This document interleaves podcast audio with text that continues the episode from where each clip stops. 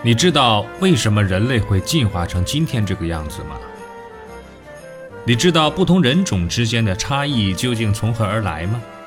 你知道男人和女人到底有什么本质的区别吗？这些看上去司空见惯、细究起来一头雾水的难题，在这里将为您一一揭晓。请听《疯狂人类进化史》，作者史军。由文措为您播讲。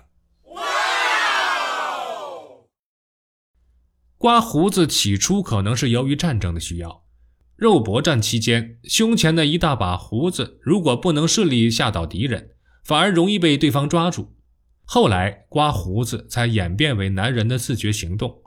他们突然发现时代变了，文明的发展意味着肌肉男时代已经结束。新式武器更是给了热衷于拳脚功夫的男人当头一棒，人类对知识与艺术的重视第一次超过了对体力的重视。这时，继续打出那种老式广告明显的不合时宜，于是男人开始考虑新的广告形式。刮掉胡子是第一步，表明他们并不只靠肌肉来打拼天下。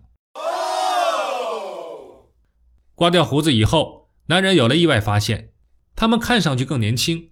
产生这种视觉效果的原因呢，也很简单：小孩子都没有胡子，光洁的面部显示了幼态持续效果。同时，剃掉胡子的男人看上去也更加的整洁清爽，可以显示某种生活修养。胡子虽然可以给人以权威和强壮之感，但同时也会留下苍老和邋遢的印象。于是。刮胡刀这一产业应运而生。起初，人们还舍不得突然丢掉这个使用了几百万年的超级广告牌，那等于无条件放弃权威和强壮的宣言书。但是呢，刮胡子带来的好处是显而易见的，新式男性根本无法抵抗。面对这种两难的局面，折中和妥协必不可少。他们在刮胡子和不刮胡子之间寻找着某种平衡，平衡的手段是只刮一半这样，人类在刮胡刀的帮助下，刮出了各种各样的小胡子。希特勒的小胡子之所以出名，是因为他确实出名。日本人的小胡子也是同样的道理，他们试图用这种方式证明自己的强大，同时呢，又显得年轻，充满活力。到了现代。刮胡子彻底成了自由的选择，男人多在两种选择之间徘徊，他们有刮的权利，也有不刮的自由。在刮与不刮之间，虽然没有用语言来表达，但确实体现了某种微妙的心态变化。当早晨起来准备去参加一个重要的约会时，他们多半会刮光胡子；而如果当天的任务只是收拾碗筷、清洗尿布，不刮胡子似乎也无所谓。刮掉胡子，意外的给男人带来了一个新的手势。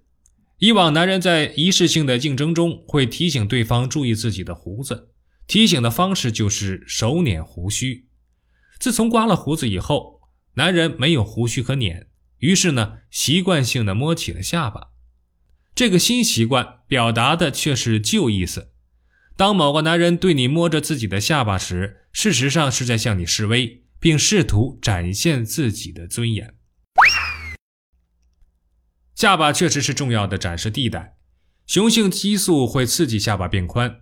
剃去胡子后露出的宽下巴会给人阳刚的感觉，而女人本来没有胡子，她们的尖下巴却更好看，那意味着她们体内雄性激素较少，性格呢更加温柔。所以啊，女人在自拍时都要努力打造尖下巴的效果，诀窍呢是略低着头，使下巴看起来更小更尖。或者呢，用一根手指压住下巴，使它强行的变小，这样的动作呢，也显得非常的俏皮可爱。当然了，现在的美颜照相机使这样的效果达到了极致的状态。明白了胡子至于男人的意义，女人没有胡须的问题似乎已经不证自明了。女人没有胡须，并不是没有长胡子的基因。而是刺激胡子生长的雄性激素水平不够，给女人注射高水平的雄性激素，她们照样可以长出胡子。那为什么女人没有足够的雄性激素呢？因为她们不需要直接参加战争，不需要强壮的体格，也就没有必要在嘴唇处挂上一张巨大的广告。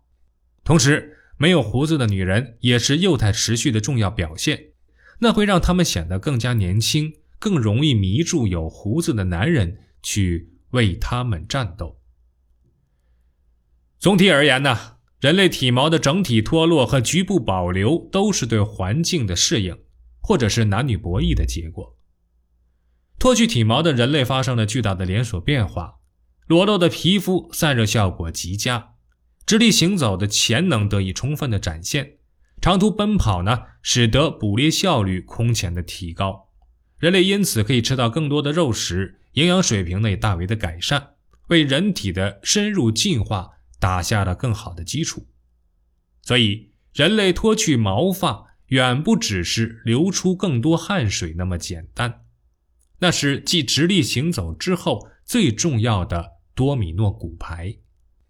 最直接的效应是，使人类展示了另一个重要体征：没有毛发覆盖的皮肤将因此而一览无遗。